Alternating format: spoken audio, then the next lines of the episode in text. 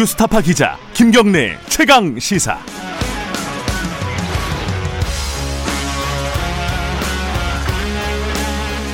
네, 김경래 최강 시사 2부 시작하겠습니다. 지금 민주당이 서울 부산시장 보궐선거에 후보를 내기로 했다. 뭐 이 얘기를 가지고 말들이 많습니다. 이 약속을 어긴 게 아니냐. 뭐 이게 쉽게 말하면 그거죠. 이런 야당 쪽의 비판들도 나오고 있고. 그리고 지금 뭐 검찰 개혁과 관련해 가지고 이제 추미애 장관하고 검사들과의 어떤 갈등 국면이 계속 확산이 되고 있다. 이런 보도들도 계속 나오고 있습니다. 여러 가지 얘기 좀 할 게 많죠. 더불어민주당 김종민 수석 최고위원 스튜디오에 모셨습니다. 안녕하세요. 예, 안녕하세요. 김종민입니다. 네. 이, 어, 지금 최고위원이시니까, 그죠? 네. 어, 당 지도부 일원으로서 지금 최근에 그 재보궐 선거 후보 내기로 결정한 부분이 있잖아요. 예. 이 부분은 고민이 좀 많으셨을 것 같아요, 사실. 뭐 이게 약속을 했던 거는 뭐 누구나 다 아는 사실인데 이 약속을 지금 어겨야 되는 상황이 돼버린 거죠, 지도부 입장에서는. 어, 지금 뭐 사과의 뜻을 밝히고 도덕성, 뭐 유능한 사람 추천하겠다, 어, 공천하겠다, 뭐 이런 얘기를 했습니다. 이 국민들한테 어느 정도 설득력을 가질 수 있다고 생각하십니까? 글쎄 이제 이건 국민들께 일단 사과를 드리고 네, 또 국민들의 이해를 구해야 되는 숙제이긴 한데요. 예, 사실 이 문제가 어뭐 일부 야당에서 이제 비판하듯이 네, 뭐 선거를 위해서 또는 선거 승리 또는 실리를 위해서 선택을 했다. 음, 그건 아니고요. 만약에 우리가 실리를 실리라는 측면만 고려했다면 네, 이렇게 많은 이제 어떤 부담을 지어가면서까지 네. 그렇게 선택하기는 쉽지가 않아요. 오히려 이 문제는 유불리를 떠나서 예, 실제로 우리 당원들과 민주당을 지지하는 유권자들의 이 그 판단이나 흐름 음. 또는 그 요구 이런 것들이 실제로 큰- 상당히 큰 압박이었거든요. 음, 그 만약에 내년에 서울시장, 부산시장에서 후보를 민주당이 안 내면 네. 물론 약속을 지킨다는 측면에서 보면 긍정적이라고 볼수 예. 있죠. 그러나 이제 그거는 긍정적인데 예, 실제로 민주당을 지지하는 한 40% 가까운 서울 시민과 부산 시민 또는 그게 이제 전국 선거를 대표하는 상황이 됐을 때 그 40%에 이르는 민주당 지지자들이 사실은 그분들의 참정권이 봉쇄되는 그런 상황이 음, 벌어지는 거예요. 네, 근데 그렇게 됐을 때 과연 이제 공당으로서 그게 이제 책임지는 자세가 될 수 있느냐. 네, 또 다른 숙제가 하나 있는 거죠. 음, 그러니까 약속은 약속대로 지켜야 되지만 네, 또 한편으로는 그, 그, 한 40% 내지는 절반에 가까운 네, 유권자들이 음, 선택을 봉쇄당하는 음, 그런 정치적 상황에 대해서 이걸 가볍게 볼 수는 없다. 이런 고민들이 있었고요. 근데 이제 이게 당원들의 네, 여기에 대한 판단이라든가 요구가 또 엄청나게 강합니다. 그래서 네. 어, 지도부 입장에서는 이런 문제를 외면하고 우리 약속 지키자 이렇게 갈 수도 있지만 한번 고민을 심각하게 해볼 수밖에 없, 없었고요. 뭐 저는 뭐 일찌감치 제가 전당대회 때부터 주장을 했습니다만 저는 국민들께 사과드리고 음, 후보를 내는 게 맞다. 그게 우리가 유리하고 불리하고를 떠나서 그게 정당의 존재 의미다. 네, 후보를 내지 않는 정당은 사실상 국민들 유권자들에게 정당으로서 존재 가치가 네. 없는 거 아니냐. 저는 원론적으로 그런 생각을 많이 했습니다. 그러니까 실리를 찾는다기보다는 책임을 지는 거였다, 결정이었다 이런 예. 말씀이신데, 예, 근데 또 정치는 또 명분이잖아요. 그렇죠. 그 유인태 전 사무총장, 국회 사무총장이 지금 뭐 당에 계시지는 않지만은 음. 사실 뭐 민주당 쪽에서는 원로 정치인 아니십니까? 유인태 사- 전 사무총장이 명분이 너무 없다라는 취지의 인터뷰를 했어요. 이 부분은 어떻게 보세요? 그러니까 이제 여기 약속을 어겼다는 측면에서 보면 명분이 없다고 예. 말씀을 하실 수 있겠고요. 예. 그 점은 뭐, 그뭐 다른 뭐 변명의 여지가 없는 건데, 어, 또 다른 명분이 있다는 거죠. 제가 앞- 앞서도 말씀드렸지만 이 문제가 그냥 약속을 지키느냐 안 지키느냐 이 문제이면 네. 간단합니다. 약속은 지켜야 돼요. 네. 근데 이거는 약속을 지키느냐의 문제도 하나 있지만 네. 또 하나는 내년에 그 서울시장, 부산시장 보궐선거에서 과연 이 한 절반에 이르는 유권자들이 선거를 본인의 참정권을 네. 행사하는데 어떤 상황이 올 것이냐 음. 여기에 대한 또 책임 문제가 있는 거거든요. 음. 그래서 알겠습니다. 이 관련해서 제가 뭐몇 개 더 여쭤볼 텐데 네. 어, 지금 청취자분 중에 이런 말씀하셨어요. 금연재님인데 당원을 애초에 만들 때 예. 어, 그때는 왜 유권자의 선택권을 생각하지 못했느냐. 후보를 안 낸다는 거였잖아요. 이런 예. 뭐 문제가 생겼을 때. 그때도 유권자의 선택권은 당연히 고려가 됐을 텐데, 그때는 왜 생각을 안 하고 지금 와서 생각을 하느냐. 뭐 이런 거고, 또 이게 논리적으로 따지면은, 어, 그런 당원이 들어가 있는데, 이, 지금 단서 조항을 넣는다는 거잖아요. 그죠? 그러면은 그 당원 자체가 필요 없는 거 아니냐. 어제 이제 이준석 전 더불어 아, 민, 더불어힘이란다 또 어, 국민의힘 최고위원이 그런 얘기 했거든요. 그 당원을 없애는 게 맞지. 네. 그 밑에 단소정을 다는 건 당원 자체가 어, 의미가 없어지는 건데 예. 어, 이거 너무 이제 이상한 선택이다 이런 취지의 얘기를 했거든요. 어떻게 보세요 이런 부분들은? 그것도 이제 또 중요한 쟁점 중에 하나입니다. 예. 그, 그 문제를 가지고 또 많은 토론이 있었어요. 예. 어, 일단 제가 개인적인 의견을 좀 말씀드릴게요. 예, 예. 이건 제가 최고위원으로서 지도부의 입장이 아니고 음, 제가 지도부에서도 이런 입장을 말씀을 드렸습니다만 네. 또 많은 또 다른 의견들이 있어서 예. 이거 제 개인 의견으로만 말씀을 예. 드리는데 저는 이 당원이 예.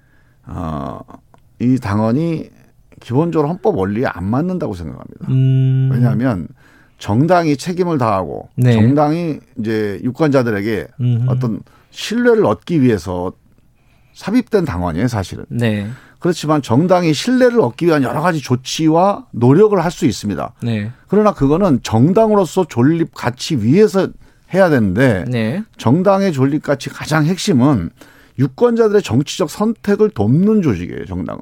음. 정당은 스스로가 자기가 무슨 특별한 목표가 있어서 또는 원래 스스로의 어떤 존재 의미가 있어서 움직이는 게 아니고 유권자들의 정치적 그 음. 견해를 정견을 실현시키려면 어떤 정당이라는 그릇이 필요하기 때문에 존재하는 거거든요. 음흠. 그래서 유권자들의 정치적 정견을 실현하는데 네.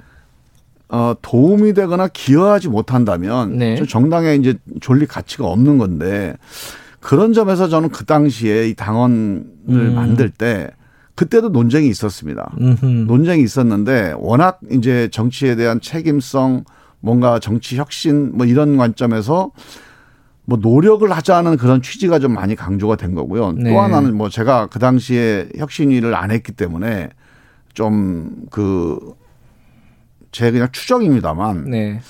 아마 이런 대규모 단위의 음. 서울시장이나 부산시장이나 네. 이런 대규모 단위의 큰 선거보다는 국회의원 선거라든가 네. 기초단체장 선거의 어떤 개별 선거구에서의 사례를 염두에 두고 아니면 음. 그런 것들을 주로 이제 상정하면서 이런 고민을 했던 거 아닌가 싶어요. 예. 근데 아주 극단적으로 얘기를 하면 이 당원에 따르면 사실은 국정농단 박근혜 정권이 이제 탄핵을 당했잖아요. 네. 그러면 사실 이제 그, 그 당은 후보를 내면 안 되는 거죠. 우리 그렇죠. 당도 마찬가지입니다. 예. 우리 당에 만약에 대통령이 문제가 됐다. 네. 그럼 그 다음에 대통령 선거에 후보를 내면 안 되는 거예요. 네.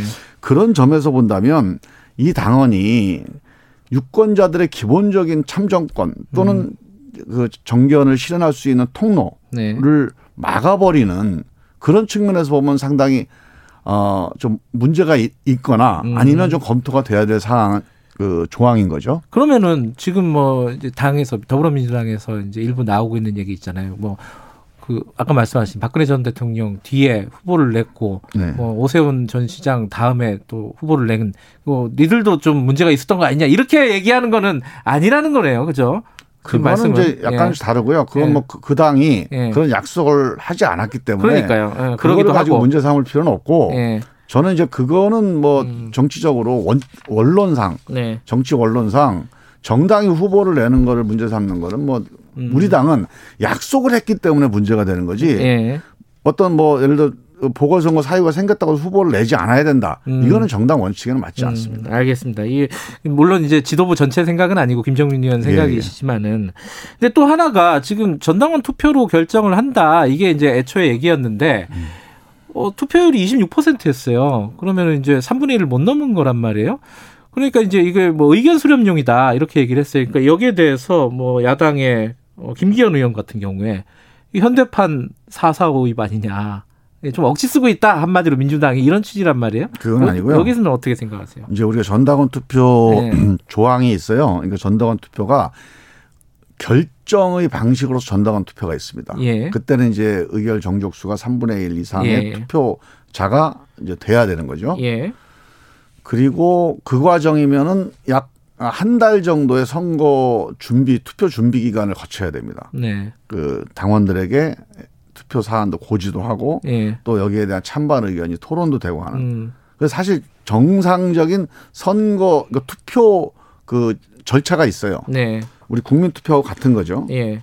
그런데 이제 그거는 이제 어떤 그 정 그 공식적인 결정을 의결을 그 최종적으로 전당원 투표를 해서 의결과 결정이 내려질 때는 음. 그런 절차나 요건을 갖춰야 되는데 이번 건은 이제 그런 전당원 투표 의 절차는 아니고 당원들의 의견을 물어서 지도부와 중앙위원회가 결정하기 위한 음. 그런 단계로서 당원들의 의견을 묻는 절차였는데 형식으로는 전당원 투표는 같은 거죠. 음. 근데 하지만 당원상의 어떤 의미는 좀 다른 겁니다. 알겠습니다. 어, 뭐이 얘기는 여기까지 하고요. 일단 도덕적인 가장 도덕적인 후보를 내겠다 이게 이낙연 대표의 말 아닙니까, 그죠? 예, 그러니까 후보를 음, 좋은 후보를 내서 네. 우리가 책임지는 모습을 보이겠다 이런 거죠. 근데 이게 도덕적인 후보 지금까지도 사실은 뭐 후보를 낼 때 공천 과정에서 검증이 있어 왔는데 예. 지금 와서 새삼스럽게 더 할 수 있는 방법이 있는가 검증을 더 검증을 더 철저하게 하겠다는 뜻으로 보이는데 그게 어떤 구체적으로 이게 정치적인 레토릭은 될 수는 있지만은 구체적으로는 어떻게 하겠다는 건지 잘 모르겠어요. 근데 그거는요. 예. 이제 인생이라는 게 다 영 일 정수로만 이루어져 있는 게 아니에요. 음. 예를 들어서 이런 기준을 가지고 이렇게 검, 검열을 하면 도덕적이다. 음, 이걸 자꾸 요구하시는 건데 예, 그렇지 않습니다. 그냥 네. 우리가 도덕적인 후보를 내야겠다는 마음을 먹고 당원들이 그런 열망을 가지고 있으면 실제로 음. 도덕적인 후보가 결정이 돼요. 네, 그러니까 우리가 이번 계기를 통해서 후보를 결정할 때 네. 보는 시, 그 시각이 또 하나 생긴 거죠. 음, 소수자 음, 또는 이제 그 이 양성평등 네, 또는 이런 그 폭력적인 뭐 성폭력을 포함한 네, 그그 폭력에 대한 어떤 방어 내지는 뭐 절제 능력 음. 뭐 이런 것들까지 포함한 네, 후보 검열 기준이 하나 더 생긴 건데 이게 어떤 정량적으로 측정할 수 있는 기준은 없다 하더라도 이 선거 과정에서 계속 논쟁이 되고 쟁점이 될 겁니다. 네, 그런 과정이 우리 사회 전체가 이 부분에서 도덕성에 대한 신뢰가 높아지는 네. 그런 계기가 될 거여서 저는 의미가 있다고 봅니다. 음. 예. 알겠습니다. 이 다른 얘기 중요한 게 있어서 넘어가겠습니다. 이 추미애 법무부 장관이 어, 개혁만이 답이다 네. 이러면서 이제 검사들의 반발하는 글에 글을 공유를 아, 그거를 이제 적시를 하면서 개혁만이 답이라고 했어요. 네. 일종의 좀 그, 그건 논란이 되는 단어긴 한데 커밍아웃을 했다 뭐 이런 식의 표현을 쓰면서요. 근데 그 뒤에 이제 검사들이 막 댓글들을 막 다는데 한 100개 넘어갔다는 거예요. 그죠? 네. 이거 뭐 심상치 않다. 검난 아니냐. 뭐 이런 해석도 하고 있는데 요 과정을 어떻게 보고 계십니까? 요건 뭐 전문가시니까 법사위 쪽에. 예. 일단요 네. 이런 저는 그 추미애 장관의 수사 지휘권 발동에 대해서 네. 이견이 있는 거거든요 지금. 네. 그러니까 어, 일부 검사들이 네. 추미애 장관 수사 지휘권 발동과 감찰이 아 검찰의 중립과 독립을 해했다, 해쳤다 이렇게 얘기를 하는 거예요. 근데 저는 그 점에 있어서 어, 추미애 장관의 수사지휘권 발동과 감찰에 대해서 이견을 가질 수는 있다고 봅니다. 네. 검사들이 그렇게 생각할 수는 있어요. 네. 그러나 그게 법적으로 불법이다, 위법이다 이건 정말로 잘못되는 시각입니다. 음. 그러니까 우리가 법에 명문으로 나와 있는 추미애 장관이 지금 했던 사실. 자, 총장이 개인 자기 그 가족이나 네. 친인척 관련해서 어떤 사건이 됐을 때 법무부 장관은 총장의 수사 배, 지휘 배제를 하면 안 된다. 음. 이런 법 조항이 구체적으로 있지 않는 한 법문에 나와 있지 않는 판단이죠. 이 수사 지휘 할 수 있습니다. 검찰총장에게. 네. 근데 할 수 있는데 이 사건에 대해서 할 거냐 말 거냐에 대해서 법에 문장으로 나와 있지 않잖아요.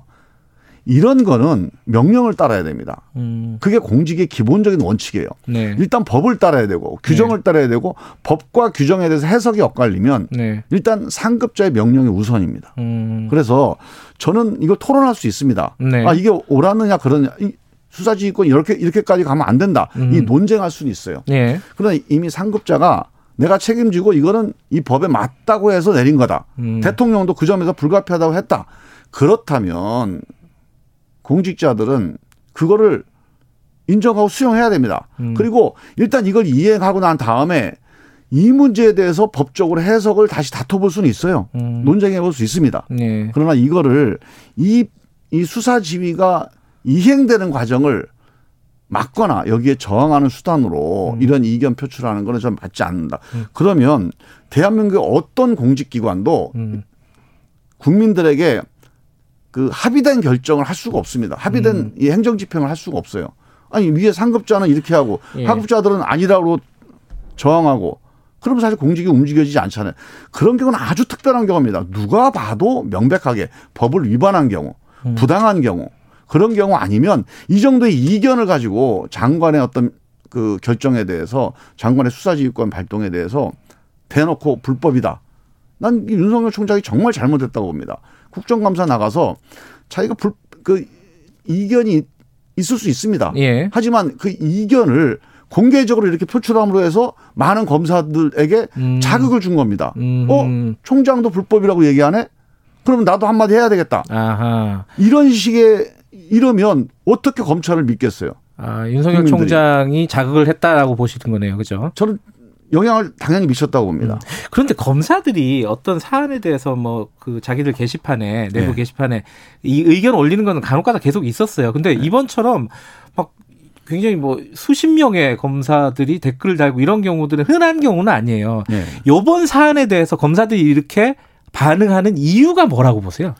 지금 이제 오래된 검찰 개혁 과정에서 누적된 음. 그런 불만들이 있겠죠. 네. 왜냐하면 검찰 개혁 과정이라는 게 검찰 당신들 잘못됐어. 네. 이 얘기가 밑에 깔려 있는 거거든요. 음. 이게 이제 사회적으로 계속 검찰의 검사들에게 큰 압박이 됐을 겁니다. 아마. 네네. 그리고 그 과정에서 검 검사들이 이제 이견도 있었을 텐데 네. 그 검사들의 이견이 다 반영되지 않은 상태로 법도 제정도 되고 또 사회적인 여론도 형성되지 음. 않겠어요?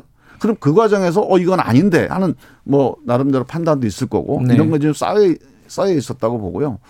그런데 지금까지는 그런 게 좀 있다 하더라도 어, 이 검찰 개혁의 큰 흐름과 대세 또는 음. 이 민심을 거스를 수는 없다. 네. 뭐 이런 흐름이었다고 봅니다. 예. 그래서 특별히 거기에 대해서 뭐 공개적으로 저항을 하거나 음. 반발하거나 하는 움직임은 없었죠.